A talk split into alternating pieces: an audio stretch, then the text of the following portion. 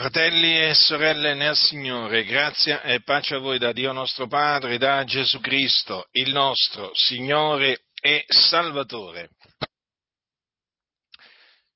C'è una domanda che eh, prima o poi ogni figliuolo di Dio si pone. Ad un certo punto me la sono posta pure io investigando le scritture, naturalmente questa domanda eh, diciamo, viene, viene spontanea farsela. Perché non saranno salvati tutti gli uomini? Questa è la domanda io ho trovato la risposta. Oramai è da molti anni che ho trovato questa risposta e voglio esporvela, già ve l'ho esposta altre volte, ma voglio riesporvela perché ritengo necessario che voi abbiate ben chiaro, eh, fratelli nel Signore, la ragione per cui non tutti gli uomini saranno salvati. Perché molti sedicenti pastori vanno dicendo che non saranno salvati tutti perché non tutti vogliono essere salvati.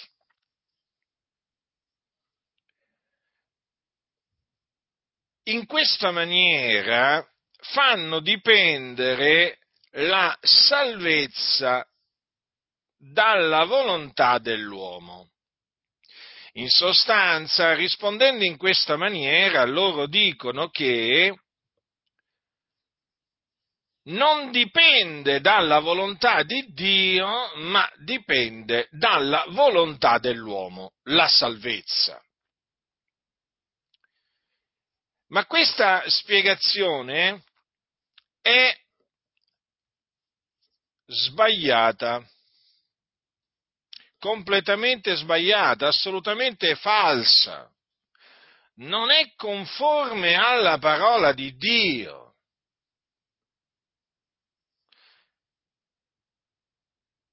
E allora la risposta è questa. Perché nel libro della vita dell'agnello, sin dalla fondazione del mondo, non sono scritti tutti i nomi, o meglio, i nomi di tutti gli abitanti della terra. Che cosa significa questo? Significa che nel libro della vita dell'agnello, sin dalla fondazione del mondo, sono scritti solo una parte dei nomi, appunto, di coloro che, degli abitanti della terra praticamente. Quindi la ragione è questa, fratelli. Ci sono coloro i cui nomi sono scritti nel libro della vita fin dalla fondazione del mondo, e ci sono coloro i cui nomi non sono scritti fin dalla fondazione del mondo nel libro della vita dell'agnello che è stato immolato. Questa è la risposta. Ed è una risposta che si basa sulla scrittura, che è la parola di Dio. So bene che questa risposta turberà gli animi dei soliti, cioè di coloro che appunto credono nella sovrana volontà dell'uomo, o meglio nel cosiddetto libero arbitrio, Ma a me, non interessa proprio niente che i loro animi siano turbati, che loro siano rattristati, che si infurino, ma non mi interessa proprio niente, che si ravvedano e si convertano alla verità. Quindi vi stavo dicendo, quel, questa risposta è biblica, perché è basata sulla parola di Dio. Leggiamo capitolo 13 dell'Apocalisse nel libro della Rivelazione troviamo quanto, eh, scritto quanto segue, capitolo 13 dal versetto 1, e vidi salire dal mare una bestia che aveva dieci corna e sette teste, e sulle corna dieci diademi, e sulle teste nomi di bestemmia. E la bestia che io vidi era simile a un leopardo, i suoi piedi erano come di orso, e la sua bocca come bocca di leone, e il dragone le diede la propria potenza, il proprio trono e grande potestà, e io vidi una delle sue teste come ferita a morte, e la sua piaga mortale fu sanata. E tutta la terra meravigliata andò dietro alla bestia, adorarono il dragone perché aveva dato il potere alla bestia. E adorarono la bestia dicendo chi è simile alla bestia e chi può guerreggiare con lei? E le fu data una bocca che proferiva parole arroganti e bestemmie, e le fu data potestà di agire per 42 mesi. Ed essa aprì la bocca per bestemmiare contro Dio, per bestemmiare il suo nome, il suo tabernacolo e quelli che abitano nel cielo. E le fu dato di far guerra ai santi e di vincerli, e le fu data potestà sopra ogni tribù e popolo e lingua e nazione e tutti gli abitanti della terra, i cui nomi non sono scritti fin dalla fondazione del mondo nel libro della vita dell'agnello che è stato immolato l'adoreranno. Ora, qui si parla di quello che ancora deve accadere in una particolare generazione. Eh? Sono cose queste che ancora devono avvenire e concernono la, ehm, eh, la venuta dell'anticristo, perché eh, la, la, la, bestia, questa bestia che appunto sale dal mare, non è altro che l'anticristo che deve venire, o meglio l'uomo del peccato, il figlio della perdizione, eh? perché deve andare in perdizione, è destinato ad andare in perdizione. Quindi sono eventi questi che devono ancora avvenire e ci viene fatto sapere da, da Dio che all'anticristo sarà dato di fare guerra ai santi e di vincerli. Questo significa che ci saranno eh, una parte dei santi, che quindi saranno sulla terra, ovvio, che saranno messi a morte. Mm? Non tutti, naturalmente, perché alla venuta del Signore saranno trovati, saranno, saranno trovati dei santi viventi, eh? quelli che saranno trovati viventi. Quindi la bestia che sale dal, ma- dal mare non riuscirà a eh, uccidere o a far uccidere tutti i santi che saranno eh, in quel periodo sulla faccia della terra. Ma voglio che notiate anche che è scritto che da un lato si parla dei santi, hm? che appunto eh, contro i quali si scaglierà eh, la bestia che sale dal mare. Dall'altra si parla eh, degli abitanti della terra i cui nomi non sono scritti fin dalla fondazione del mondo nel libro della vita dell'agnello che è stato immolato. Di costoro viene detto che adoreranno la bestia che sale dal, ma- dal mare. E quindi è chiaro che, dato che costoro adoreranno la bestia, cioè l'anticristo, essi non, non, saranno perseguitati dall'anticristo, cioè egli non farà guerra a costoro, perché costoro l'adoreranno. Contro chi si scaglierà l'anticristo? Contro i santi, che sono coloro i cui nomi sono scritti fin dalla fondazione del mondo nel libro della vita dell'agnello che è stato immolato. Sono chiamati santi perché sono stati santificati in Cristo Gesù. Noi siamo i santi. Mm? Naturalmente qui dovete tenere presente, lo ribadisco questo, che si, si parla, eh, lo scrittore si riferisce ai santi che vivranno in quel periodo, come anche naturalmente eh, quando si parla di tutti gli abitanti della terra i cui nomi non sono scritti fin dalla fondazione del mondo nel libro della vita dell'agnello che è stato immolato e che l'adoreranno, è chiaro che si riferisce a tutti coloro che in quel periodo vivranno, abiteranno eh, sulla terra. Eh?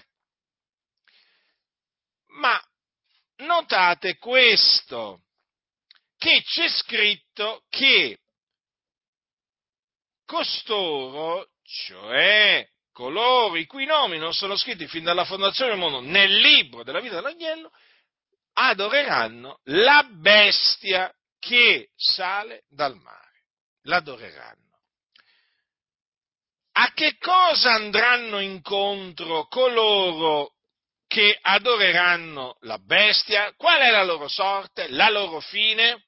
Lo troviamo scritto qua sempre nel libro della Rivelazione, al capitolo 14, versetto, dal versetto 9. E un altro, un terzo angelo, tenne dietro a quelli dicendo con gran voce, se qualcuno adora la bestia e la sua immagine ne prende il marchio sulla fronte o sulla mano, beverà anch'egli del vino dell'ira di Dio, mesciuto puro nel calice della sua ira. E sarà tormentato con fuoco e zolfo nel cospetto dei santi angeli e nel cospetto dell'agnello, e il fumo del loro tormento sale nei secoli dei secoli, e non hanno requie né giorno né notte quelli che adorano la bestia e la sua immagine, chiunque prende il marchio del suo nome.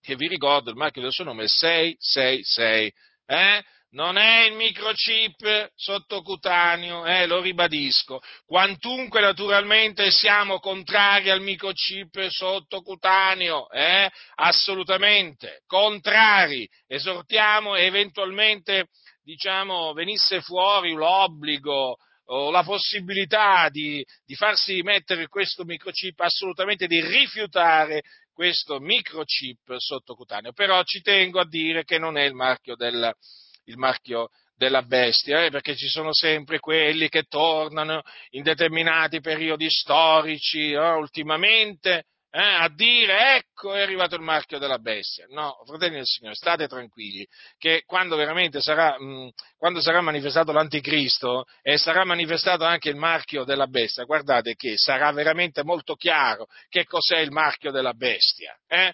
Un marchio, eh? ma ancora molti non si capacitano, non riescono proprio ad accettare quello che la scrittura dice così chiaramente, è un marchio. Un marchio, sapete cos'è un marchio? Eh? Avete mai visto, le, per esempio, le mucche marchiate? Eh? Ecco, eh, c'è c'è, gli mettono un marchio sopra.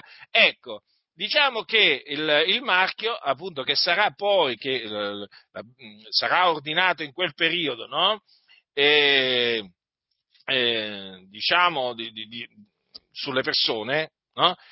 eh, sulla mano destra o sulla fronte, eh, sarà un marchio simile, eh? un marchio ben visibile, sarà il 6, 6, 6. Quindi basta con questo discorso, è arrivato il marchio eh, della bestia quando appunto si sente parlare del microchip, a cui, lo ripeto, siamo assolutamente contrari, perché nel nostro corpo non devono essere inseriti né vaccini e né microchip, eh? assolutamente. Comunque, chiaramente qua c'è tutto un discorso da fare perché questo è ovvio, no? Chi inventa i microchip, chi inventa i vaccini, è ovvio che eh, con le, le, le, tecnologie, diciamo, avanzatissime di questa generazione, è ovvio che si propone eh, determinate cose, eh? A danno, a danno delle persone, talvolta ignare, eh, ignare, perché purtroppo sfruttano l'ignoranza, perso- eh, questi, questi cosiddetti illuminati sfruttano l'ignoranza dei popoli per, diciamo, iniettare, inserire nel corpo delle persone quello che vogliono. Ma noi, noi assolutamente ci dobbiamo, come cristiani, figlioli di Dio, ci dobbiamo rifiutare di farci inserire nel corpo vaccini, eh, microchip, queste cose qui. Via! Il nostro corpo il Tempio dello Spirito Santo, non appartiene a noi, ma appartiene al Signore. Noi lo vogliamo conservare così come il Signore ce l'ha dato, e conservare in santità ed onore. Non abbiamo assolutamente alcuna intenzione di guastarlo, eh, né con i microchip né con i vaccini. Eh sì, perché poi il Tempio di Dio si guasta. Ma alcuni non ci, fa, non, ci, non ci, tengono a queste cose, perché loro pensano che il corpo gli appartenga, capito? Il grave errore oggi mm, che diciamo viene, diciamo, viene diffuso è quello di far credere che i, cristi, i cristiani cioè che il corpo è proprietà dei cristiani. No? Non è assolutamente così. Il nostro corpo appartiene al Signore, le nostre membra sono membra di Cristo, quindi dobbiamo stare molto attenti eh, a quello che inseriamo nel nostro, nel nostro corpo. Capite, fratelli nel Signore? O a quello che mettiamo sopra il nostro corpo, e quindi naturalmente mi riferisco al, all'abbigliamento. Eh? Quando ho detto a quello che inseriamo nel nostro corpo, naturalmente non, non, ho parlato di cibi perché tutto ciò che Dio ha creato è buono. Naturalmente guardiamoci sempre eh, dal, dalle cose soffocate, dalle cose sacrificate agli idoli e dal sangue, eh, ovvio questo. Però mi riferivo appunto a queste cose che appunto stanno venendo fuori e che con tanta insistenza i cosiddetti illuminati eh, stanno cercando di eh, diciamo, rendere obbligatorio, comunque sia, di far accettare alla popolazione, come se fosse qualche cosa a favore della popolazione, quando sappiamo che non è assolutamente niente a favore della popolazione. Per quanto riguarda questi, eh, questi, questi vaccini, e questi, questi, microchip apparentemente sembrano a favore, ma assolutamente non sono a favore. Eh? Danneggiano il Tempio dello Spirito Santo e quindi noi li rigettiamo. Noi abbiamo fede in Dio che ci protegge, ci guarda e così via. Ci guarisce e quindi non vogliamo fare affidamento a queste invenzioni umane, eh, dietro cui si nascondono dei complotti ben precisi, eh, perché appunto sono questi che fanno i complotti, capite? Mm. Poi ci chiamano complottisti a noi, ma noi non facciamo complotti contro la verità o contro la gente, sono altri che fanno i complotti. Eh. E come, e come? Poi a suo tempo, naturalmente, il Signore fa emergere questi complotti, talvolta passa del tempo eh? ma poi li fa emergere e quindi quelli, coloro che ci davano del, complotti, del complottisti, no? poi rimangono svergognati, svergognati, perché ci vorrebbero far credere che noi vediamo piani segreti contro gli uomini dappertutto. No, non è che li vediamo dappertutto, li vediamo dove ci sono e quando ci sono lo diciamo. Eh? Mm. Quindi, chiaramente, questi complotti, questi piani diabolici esistono esistono, è come se esistono, piani diabolici a danno della gente. Eh? E noi una volta che comprendiamo che qualcosa è un piano diabolico, noi lo denunciamo, poi vabbè ci chiameranno complottisti, non ci interessa proprio niente. Ma tanto abbiamo visto che i veri complotti, i veri complotti eh, poi alla fine vengono fuori, eh, non quelli immaginari, ma quelli reali, perché i complotti vengono fatti e i complottisti sono quelli che fanno i complotti. Eh? Quelli che li fanno, eh? e ce ne sono molti. Eh? Comunque, adesso non voglio dilungarmi sui complotti dei complottisti, eh? però adesso mi voglio concentrare appunto sull'argomento che voglio trattare con l'aiuto che viene da Dio.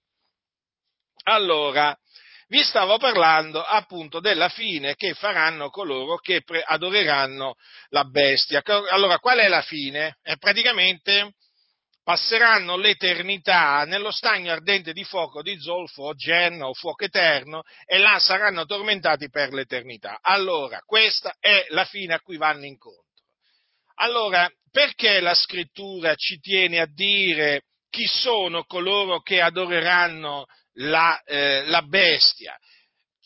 Perché, per questa ragione, perché costoro eh, sono tra coloro che non saranno salvati. Mm? Allora, tutti costoro saranno condannati, mi pare, mi pare evidente, ma saranno condannati, qualcuno direbbe, vabbè, saranno condannati perché adoreranno la bestia, sì, ma perché adoreranno la bestia? Perché i loro nomi non sono scritti fin dalla fondazione del mondo nel libro della vita dell'agnello, cioè, in altre parole, eh, perché Dio ha decretato che tutti costoro adorino la bestia in quel preciso contesto storico e periodo storico. Ma badate bene, questo discorso va fatto anche per ogni generazione, perché in ogni generazione, a qualsiasi latitudine, ci sono stati coloro i cui nomi non sono scritti fin dalla fondazione del mondo nel libro della vita dell'agnello. In altre parole, anche in questa generazione nella quale noi stiamo vivendo, ci sono eh, abitanti della terra i cui nomi non sono scritti fin dalla fondazione del mondo nel libro della vita dell'agnello che è stato immolato. Costoro anche se non adoreranno la bestia, perché la bestia, eh, diciamo, non è in mezzo, non è, in, non è sulla terra in questo, in questo, momento, perché ancora deve venire, è evidente che anche loro eh, saranno condannati. Eh? Saranno condannati appunto eh, perché il Signore ehm, non ha scritto i loro nomi eh, sin dalla fondazione del mondo nel libro della vita dell'agnello. Per cui, dato che vengono salvati solamente coloro i cui nomi sono scritti nel libro della vita dell'agnello, è del tutto proprio normale, logico che quelli i cui nomi non sono scritti in questo libro eh, vadano in perdizione. Eh? Come andranno in perdizione quelli che poi, quando sarà manifestato l'anticristo, l'adoreranno. Mi pare che il ragionamento sia semplice, sia logico, sia lineare. Perché? Ma perché è biblico, fratelli del Signore. Non ci stiamo inventando niente. Questa non è una nuova dottrina. Eh? Questa è una dottrina antica, per molti è nuova. Eh? Ah, ma tu ci, ci, annunzi cose nuove. No, io non annunzio per niente cose nuove. Saranno nuove per la tua denominazione, saranno nuove per te, perché o non le hai mai lette o non ti sono state mai dette, ma le cose stanno così le cose stanno proprio esattamente così. E badate bene che di costoro i cui nomi non sono scritti nel libro della vita fin dalla fondazione del mondo, si parla anche al capitolo 17, quando, dove si parla della meretrice seduta sulla bestia. Infatti a un certo punto cosa c'è scritto? Eh, la bestia che hai veduto era e non è, e deve salire dall'abisso e andare in perdizione. Allora, qui al versetto 8, la bestia che hai veduta era e non è e deve salire dall'abisso e andare in perdizione. Mm? E poi dice, e quelli che abitano sulla terra, i cui nomi non sono stati scritti nel libro della vita fin dalla fondazione del mondo, si meraviglieranno vedendo che la bestia era e non è verrà di nuovo. Vedete? Anche qui si fa riferimento a costoro. Se il Signore ha voluto che queste cose fossero scritte, ci sarà una ragione, anzi, più di una ragione. Ma certo, il Signore non è che fa, ha fatto scrivere qualcosa, eh, diciamo, così casualmente, tra virgolette, perché sapete che per molti esiste il caso, no? No, fratelli, perché lui ha voluto che queste cose fossero scritte per nostro ammaestramento. Allora, alla luce, eh, alla luce, di quello che dice la Sacra eh, Scrittura, noi possiamo inserire tra quelli cui nomi non sono scritti fin dalla fondazione del mondo nel libro della vita dell'agnello che è stato immolato e lo possiamo proprio inserire, li possiamo inserire questi sin da adesso, eh? i nomi della bestia e del falso profeta. Eh? Mm? La bestia e il falso profeta, che appunto della bestia ho già parlato, poi il falso profeta si parla più in là, sempre nel capitolo 13. Eh? Perché questo? Perché costoro devono andare in perdizione. Anche loro Dio ha decretato che saranno condannati. Perché quando poi Gesù tornerà c'è scritto che, eh, che ambedue furono gettati vivi nello stagno ardente di fuoco e di zolfo. Chi sono questi ambedue? Eh? Sono la bestia e il falso profeta. Infatti poco prima è scritto e la bestia fu presa, e con lei fu preso il falso profeta che aveva fatto i miracoli davanti a lei, con i quali aveva sedotto quelli che avevano preso il marchio della bestia e quelli che adoravano la sua immagine. Poi appunto dice, ambedue furono gettati vivi nello stagno ardente di fuoco e di zolfo. Allora, fratelli, costoro quindi sono vasi d'ira preparati per la perdizione.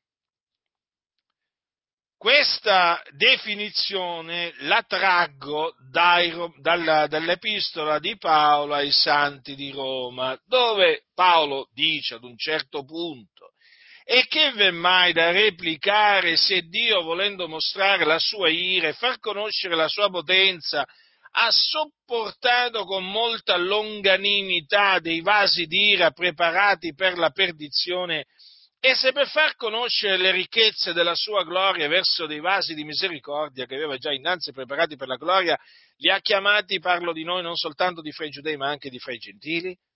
Cosa leggete? Come leggete? Allora, qui parla di vasi, eh, eh, vasi di ira mh, hm, preparati per la perdizione. Sono proprio destinati alla perdizione. Per cui la bestia e il falso profeta sono tra questi, ma sono tra questi anche tutti coloro i cui nomi non sono scritti fin dalla fondazione del mondo, eh? di cui una parte naturalmente eh, sono attualmente sulla faccia della terra e poi diciamo continueranno a essercene eh, fino appunto alla generazione in cui eh, poi sarà manifestato l'anticristo, perché poi quella generazione è quella che vedrà l'apparizione del Signore Gesù dal cielo, eh, perché poi dopo che sarà manifestato l'anticristo, Gesù apparirà dal cielo. Eh?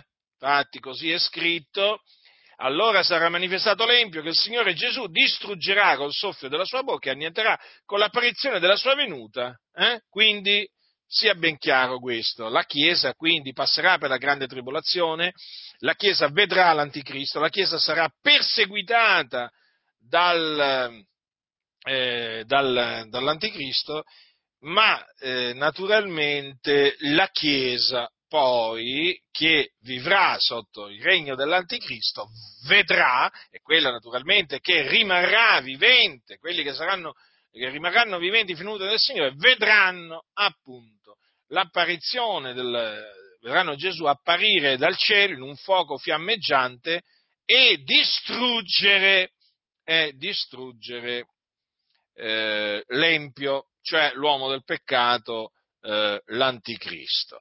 Quindi esistono vasi d'ira preparati per la perdizione. Ma tra questi potremmo inserire Faraone e, il suo esercito, gli egiziani, vi ricordate? Eh? Che appunto poi il Signore fece precipitare nel Mar Rosso dopo che fece diciamo, passare il suo popolo attraverso il mare rosso, il Signore fece sì che le acque ritornassero dove, come erano prima e sommergessero Faraone e i suoi servitori, il suo esercito che si erano messi a inseguire gli israeliti pensando di poterli distruggere nel deserto, ma là loro trovarono la morte, trovarono la morte là nel Mar Rosso. Eh? Erano vasi di ira preparati per la perdizione. Mm? Ora, io mi rendo conto che per chi sente per la, la prima volta parlare di questo argomento, subito io, io, provo un po' a immaginare alcuni come possono rimanere, eh? non, ave, non ne avendone mai sentito parlare, è chiaro, io posso capire la loro perplessità, il loro sgomento, però ascoltatemi, fratelli nel Signore, mi rivolgo a voi eh, che frequentate queste comunità del libero arbitrio. Voi dovete fare delle cose molto semplici. Allora, dovete mettere da parte tutti i manuali, i commentari, tutti questi libri che vi hanno propinato nel corso del tempo, eh? dovete mettervi semplicemente davanti alle scritture, aprire le scritture, investigarle, eh? eh, da copertina a copertina, come dicono gli inglesi, eh, i nostri fratelli inglesi, from cover to cover, dicono, praticamente dalla Genesi all'Apocalisse. Allora, investigate le scritture, pregando il Signore intensamente, chiedendo al Signore di guidarvi nella verità, di veramente aprirvi la mente per intendere le scritture. E voi comprenderete, perché Dio vi darà di comprendere, come ha dato a noi di comprendere. Allora, che diremo dunque? Paolo faceva questa domanda, eh? la faceva spesso, devo dire. Eh? Allora, in merito a questo argomento, che diremo dunque? V'è forse ingiustizia in Dio? Così non sia. Già, perché qualcuno eh, potrebbe arrivare a una conclusione errata sentendo parlare eh, di ciò. Perché eh, potrebbe dire, beh, ma allora Dio ha riguardi personali, ma allora il vostro Dio è un Dio ingiusto. Perché ehm, gli uni vengono eletti e gli altri non vengono eletti. Ma dice bene Paolo V'è forse ingiustizia in Dio? Così non sia. Mm? E prosegue Paolo, poiché gli dice a Mosè io avrò mercé di chi avrò mercé, avrò compassione di chi avrò compassione. Non dipende dunque né da chi vuole né da chi corre, ma da Dio che fa misericordia. Ora le parole che mh, mm, qui Paolo cita, eh?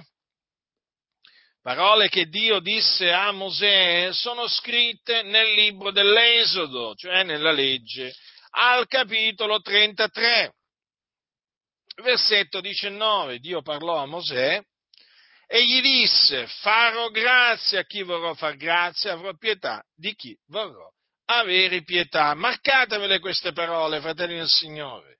Eh? C'è sempre bisogno appunto di proclamarle, di difenderle queste parole perché sono del continuo sotto attacco attacco dalle chiese massonizzate che non sopportano il proponimento dell'elezione di Dio, che dipende non dalle opere ma dalla volontà di colui che chiama.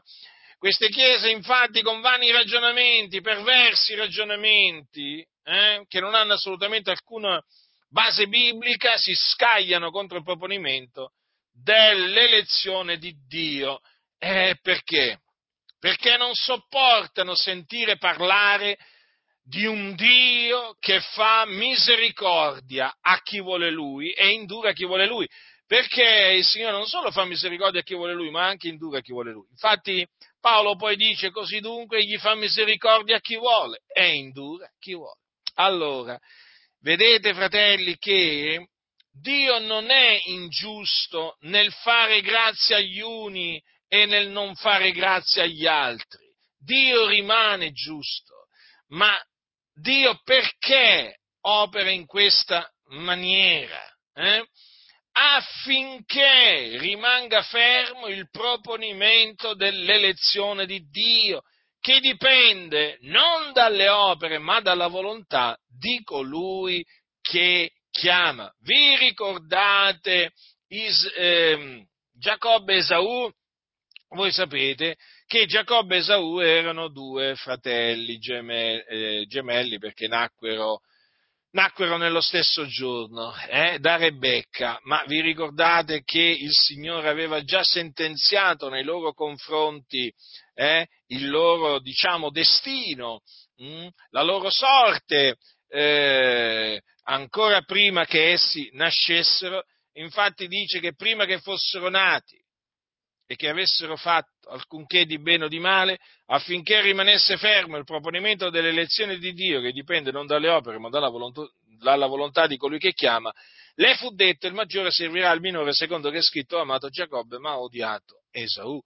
Qui vedete che si parla di persone, individui, esseri umani, eppure ancora prima che eh, fossero nati, ancora prima che avessero fatto alcunché di bene o di male, vedete? Quindi non è che eh, Giacobbe eh, fu scelto dal Signore per qualche bene che aveva fatto, eh? ed Esaù fu rigettato per qualche male che aveva fatto, no, fratelli del Signore, eh?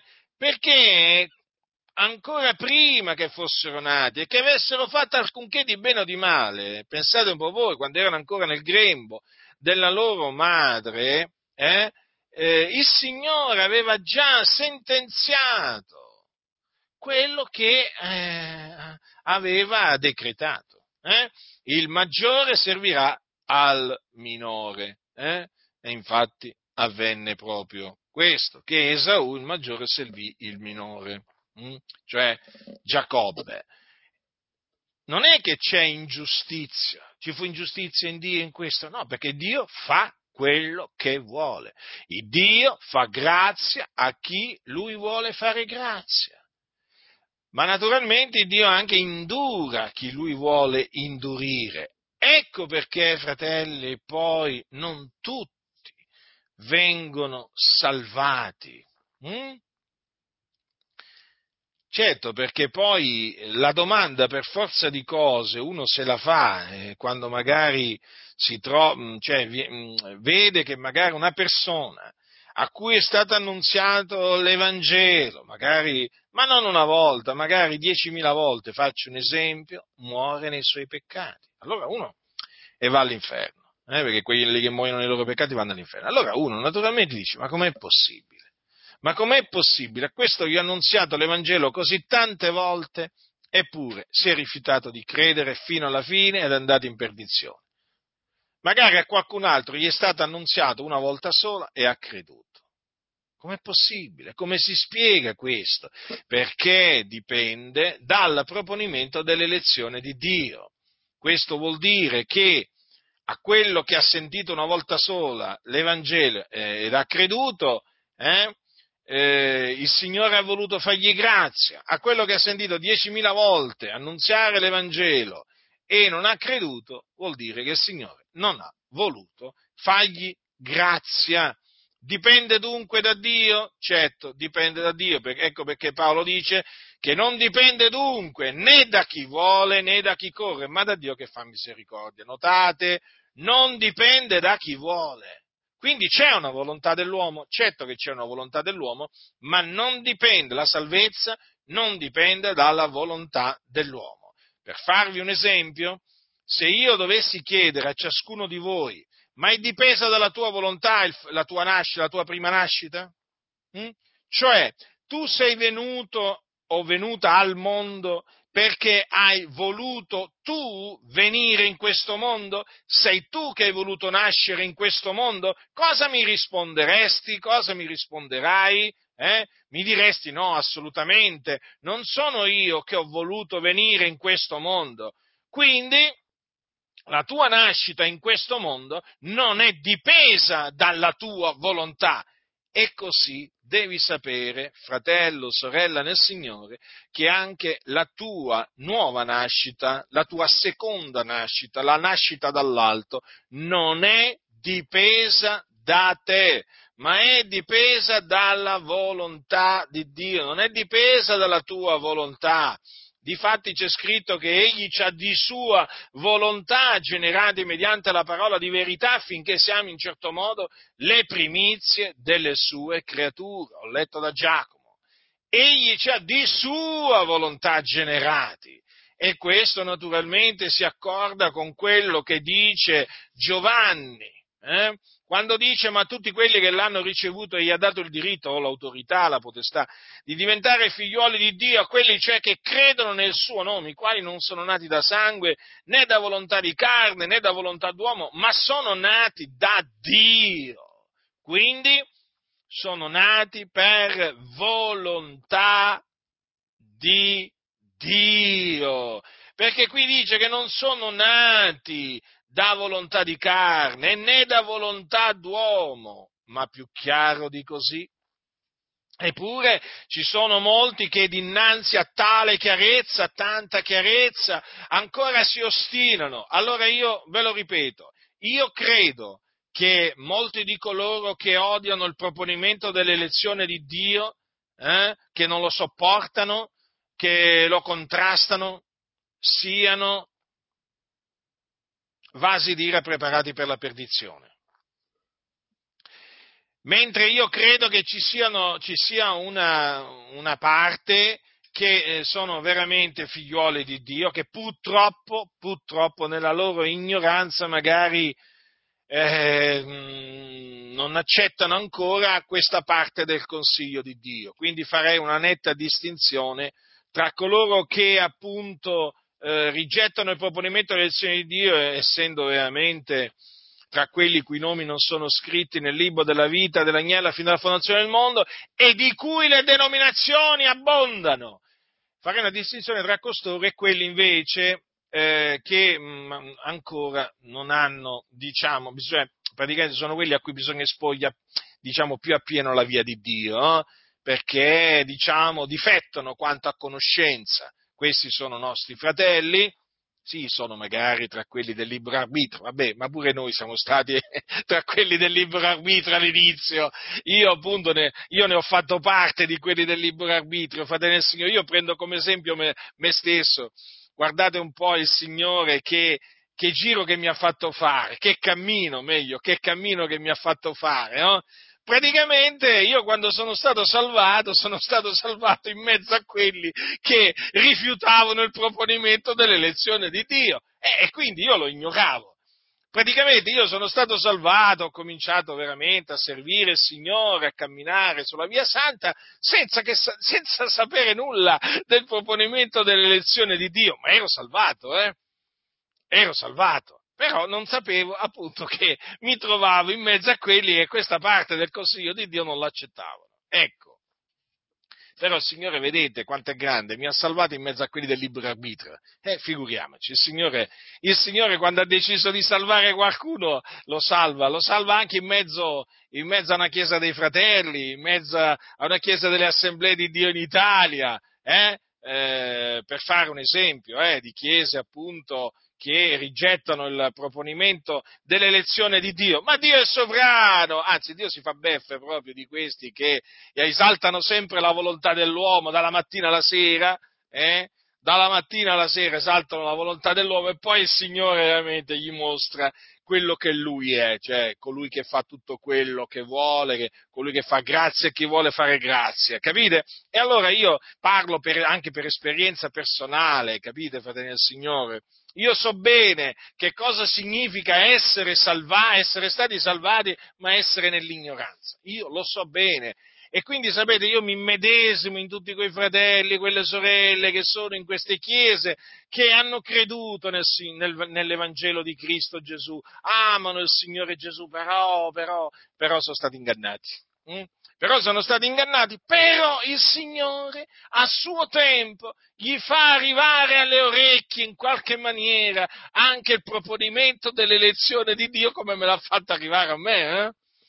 Mi ricordo ancora, ero nella mia stanzetta e stavo studiando l'epistola ai Romani. Eh? La stavo proprio studiando, versetto dopo versetto, parola dopo parola, mi ero, pro- ero preso dallo studio dell'epistola di Paolo ai santi di Roma e a un certo punto arrivo al capitolo 8, eh? poi, e poi proseguendo al capitolo 9 e ho cominciato a collegare le cose e, di, e ho cominciato a dire fermati, fermati, che qui c'è qualcosa di molto importante che, di, di cui non ho mai sentito parlare. Eh, perché sapete, quando ho cominciato a leggere, quelli che li ha preconosciuti, li ha pure predestinati ad essere conformi all'immagine del suo figliolo, onde egli sia il primogenito fra molti fratelli, e quelli che ha predestinati li ha pure chiamati, e quelli che ha chiamati li ha pure giustificati, e quelli che ha giustificati li ha pure glorificati, ho detto, ma fammi capire, ma allora c'è una predestinazione qua? Ma allora io sono stato predestinato, ho cominciato a dire, Mm? E allora poi naturalmente addentrandomi nel capitolo 9, nel capitolo 10, nel capitolo 11 e poi prendendo altri versetti della scrittura, ho detto, ma ho trovato qualcosa di molto importante, ho scoperto di essere stato predestinato. Ho scoperto che il mio nome è scritto nel libro della vita fin dalla fondazione del mondo. Nessuno me ne aveva mai parlato. Ma com'è possibile? Capite? Ma io ero già salvato eh, prima di scoprire il proponimento delle lezioni di Dio, sia chiaro questo. E allora io so che ci sono nostri fratelli, nostre sorelle, che ancora sono nell'ignoranza, eh? ma il Signore a suo tempo gli fa arrivare il proponimento dell'elezione di Dio. Come gli ha fatto arrivare l'Evangelo, così gli fa arrivare pure il proponimento dell'elezione di Dio. E quando lo scoprono, e chi li tiene più a questi? E chi li tiene più a questi fratelli e a queste sorelle? giustamente, giustamente, giustamente chi scopre la verità, chi conosce la verità, deve proclamare la verità, mica se la deve tenere per sé, la deve divulgare, la deve divulgare la verità, deve fare sapere che cosa ha scoperto, ha scoperto la verità e, que- e, tutto ciò va alla gloria, alla gloria del nostro grande Iddio, perché tramite il proponimento dell'elezione di Dio, Dio viene glorificato, celebrato, magnificato, temuto, e questo è il nostro desiderio, e questo è il nostro desiderio, ma non è il desiderio dei massoni, perché loro vogliono glorificare se stessi, magnificare se stessi, esaltare se stessi, ma non lo vedete che stanno sempre a esaltare loro stessi? Eh? E quando non sono eh, lì a esaltare loro stessi, esaltano i loro, i loro co- co- compatrioti, connazionali, compagni d'opera, eh, compagni, compagni, d'arte, insomma, si, si, magnificano tra di loro i massoni, capite? E quella è la loro vita, raccomandarsi a vicenda, esaltarsi a vicenda, eh? esaltare le virtù di Tizio, Caio Sempronio, eh? no, il Signore è come se non esistesse per, que- per questi, ma noi esaltiamo l'Iddio vivente, è vero, il creatore di tutte le cose, colui che ci ha fatto venire al mondo, eh, è colui che ci ha generati di sua volontà eh, mediante la parola di verità, cioè mediante la buona novella che Gesù di Nazareth è il Cristo di Dio. Quindi vi stavo dicendo appunto che quando scoprì il proponimento dell'elezione di Dio il mio cuore giubilò. Hm? Il mio cuore giubilò Beh, devo dire che comunque sia cambiarono molte cose. Eh. È come se cambiarono molte cose. come farei a dire che, che non cambiarono molte cose? Cambiarono molte cose come? E tutti coloro che hanno scoperto il proponimento dell'elezione di Dio possono dire la stessa cosa. E soprattutto, sai, sapete cosa succede? Ti tranquillizzi. Ti tranquillizzi perché sai che quelli che tu evangelizzi, se non si convertono, se non credono nell'Evangelo, mica è colpa tua, come invece ti vorrebbero far credere in queste comunità. Eh? Ah, è così, quelli ti fanno, credere, ti fanno credere queste cose, ti vogliono far venire il senso di colpa se tu, eh, diciamo, eh, se qualcuno tra quelli che tu, se quelli che tu evangelizzi non si, non, non, vengono, non si convertono, eh, praticamente te l'attribuiscono a te, è colpa tua, capite? Invece no, fratelli nel Signore, eh no, tu evangelizzi, tu semini la parola, la buona novella, poi il Signore farà grazia a chi gli vuole fare grazia. E quindi tu sei tranquillo, tu sai bene che quelli che sono ordinati a vita eterna crederanno, quindi evangelizzi tranquillamente, eh? senza ansia, senza preoccupazione, e il Signore adempierà il suo piano, il suo disegno, farà quello che gli piace. Eh? Farà misericordia a chi vuole, indurerà a chi vuole, per cui di che cosa mi devo preoccupare?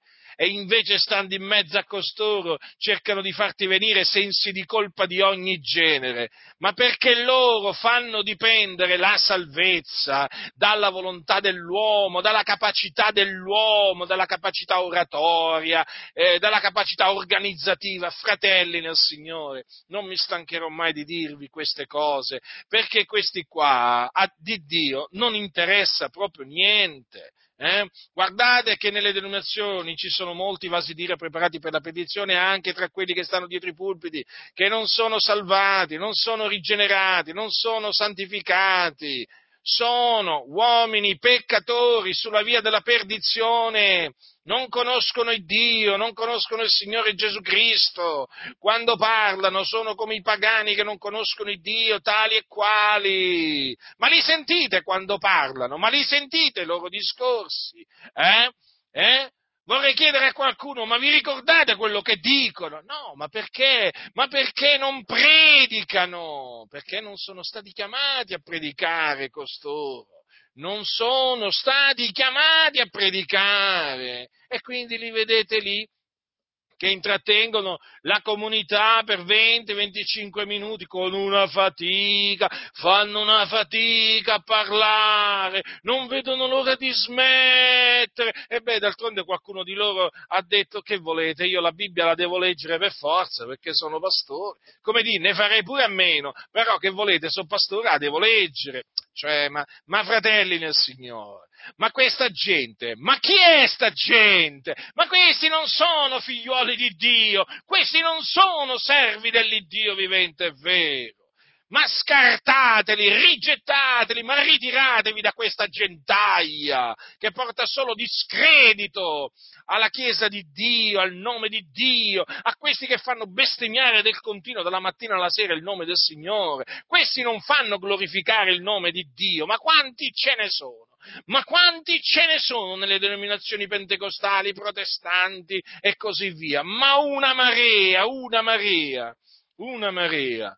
Quindi non c'è ingiustizia in Dio, fratelli nel Signore. No, non c'è ingiustizia in Dio. E vi devo dire questo, io quando, quando scoprì il proponimento delle elezioni di Dio, io compresi, beh, naturalmente fu Dio a darmi intendimento, che in effetti ehm, non c'era niente di cui scandalizzarsi, niente di cui meravigliarsi, perché in effetti Dio fa quello che vuole, fa tutto ciò che gli piace in cielo, in terra, nei mari, negli abissi.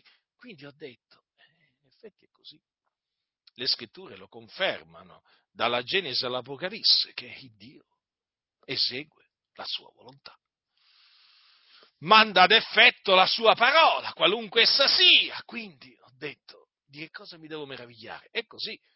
E poi trovavo sempre più versetti nella scrittura che confermavano questo modo d'agire di Dio. E dicevo, ma guarda un po', ma guarda un po', per tutto questo tempo mi hanno nascosto il proponimento delle elezioni di Dio. Tanto hanno fatto nascondermi il proponimento delle elezioni di Dio, tanto io sto facendo eh, per diffonderlo. eh sì, perché io sono riconoscente a Dio, fratelli. E poi, so il bene che il proponimento delle elezioni di Dio, questa parte del consiglio di Dio, arreca ai santi, eh? ha arrecato tanto bene all'anima mia, all'anima nostra, e io quindi voglio farlo conoscere, gridarlo dai tetti, affinché veramente arrechi lo stesso bene, lo stesso beneficio eh, a più eh, santi possibili. Mm? Il Signore sa quanti veramente finora l'hanno accettato e io non lo so perché sono solo di una parte, ma sono veramente tanti, tant'è che naturalmente i massoni sono preoccupati, sono preoccupati perché loro quando vedono esaltato Dio si preoccupano. perché il proponimento delle lezioni di Dio esalta Dio, non l'uomo, non l'uomo. Allora sono preoccupati, cercano di mettere un freno. State attenti a quei calvinisti. Noi non siamo calvinisti. Allora, torno a dirlo perché sempre la solita filastrocca eh, che si ripete contro di noi, quelli sono calvinisti. Allora, fratelli nel Signore, noi rigettiamo l'insegnamento sulla predestinazione così come lo insegnava il riformatore Calvino per questa ragione, perché Calvino insegnava che chi ha creduto nell'Evangelo non può perdere la salvezza, eh? come anche insegnava che Cristo è morto solo per gli eletti. Questi sono due errori che Calvino e quindi i calvinisti insegnano. E noi li rigettiamo. Questi due punti fanno parte dei cinque punti del calvinismo. Mm. E se uno rigetta questi due punti, dai calvinisti non viene considerato calvinista. Quindi dico io, eh? ma dico io, i, tu, i calvinisti non mi considerano un calvinista e io devo sentire pentecostali che mi chiamano calvinista. Allora, dico io, ma mm, vorrei dire, eh, perché dite questo? Eh? Andate a chiedere, allora vi, vi dico questo, volete sapere se sono calvinista veramente? Andate a chiedere ad un pastore calvinista dalla Chiesa riformata, Chiesa presbiteriana, eh? Andate a chiedere a, a, lui, ma sentite, ci potete dire se Butindero Giacinto per voi è un calvinista? Eh? E che cosa, che cosa vi diranno? Vabbè, lasciando perdere gli insulti, le offese, vi diranno che non sono calvinista, semplice, è semplice, e invece devo sentire dire eh, che ci sono ancora pastori pentecostali che dicono che io sono calvinista ma veramente mentono sapendo di mentire questi. Andate, andate a chiedere ai, pastori, ai predicatori calvinisti, andate a chiedere se io sono calvinista, tanto mi conoscono, e vi diranno che non sono calvinista. Mm? Certo, se poi andate a chiedere agli arminiani, ai pastori arminiani vi diranno che non sono manco arminiano. E insomma, sono, sono in una grande confusione questi signori, eh? perché loro loro pensavano fino, fino, a qualche tempo fa no, che ci fossero solo i calvinisti e gli arminiani, eh, e adesso sono, sono, in crisi, sono in crisi. Hm? Ma sono in crisi, sapete perché? Perché ciascuna di queste fazioni ha rigettato una parte del consiglio di Dio. Eh? Non sarebbero in crisi eh, costoro se avessero accettato tutto il consiglio di Dio. Ma siccome che a loro, a loro hanno accettato quello che gli piaceva eh, e quello che non gli piaceva eh, l'hanno rigettato, adesso sono in totale confusione. Ma com'è possibile insegnare il proponimento delle lezioni di Dio e la possibilità di scadere della grazia? Come com'è possibile? Ce l'ha fatta Paolo, ce la faccio pure io. Eh? Se ce l'ha fatta Paolo, eh? Infatti Paolo insegnava sia il proponimento delle lezioni di Dio che la possibilità di scadere dalla grazia. Guardate un po' voi. Eh? Quindi la possibilità di perdere la salvezza per chi ha creduto. E quindi non capisco perché io non ce la posso fare. Ce la faccio, posso ogni cosa in colui che mi fortifica, eh? e riesco pure a fare quello che faceva Paolo in questo. E io ringrazio Dio perché mi ha dato la grazia di insegnare questo, di, e mi dà la grazia tuttora di insegnare questo, e eh, chi insegna quello che insegnava l'Apostolo Paolo non rimane confuso e non entra in crisi, eh? come questi insensati appunto sono in piena crisi del continuo, proprio non si capacitano, non si capacitano costoro. Eh? Allora, fratelli nel Signore, per tornare appunto all'argomento oggetto della mia predicazione, hm? quindi eh, voi sapete la ragione per cui non tutti gli uomini saranno salvati. Mm? La conoscete. Investigate le scritture e vi renderete conto appunto che le cose stanno proprio così. E quindi ricordatevi di quella domanda. V'è forse ingiustizia in Dio? Ma ricordatevi anche della risposta. Così non sia, eh? così non sia, perché Dio è giusto. Ricordatevelo, fratelli, Dio è giusto. Quindi quando eh, qualcuno, qualcuno, vi farà, mh, mm, diciamo, la domanda, ma perché non tutti gli uomini saranno salvati? Mm? Voi sapete quello che dovete rispondere. Eh, non siete nell'ignoranza, eh? ma avete conoscenza. Quindi usate la conoscenza che Dio vi ha dato alla gloria del suo nome. Mm? E naturalmente per turare la bocca a coloro che appunto si ergono contro la parola di Dio. La grazia del Signore nostro Gesù Cristo sia con tutti coloro che lo amano con purità incorrotta. Amen.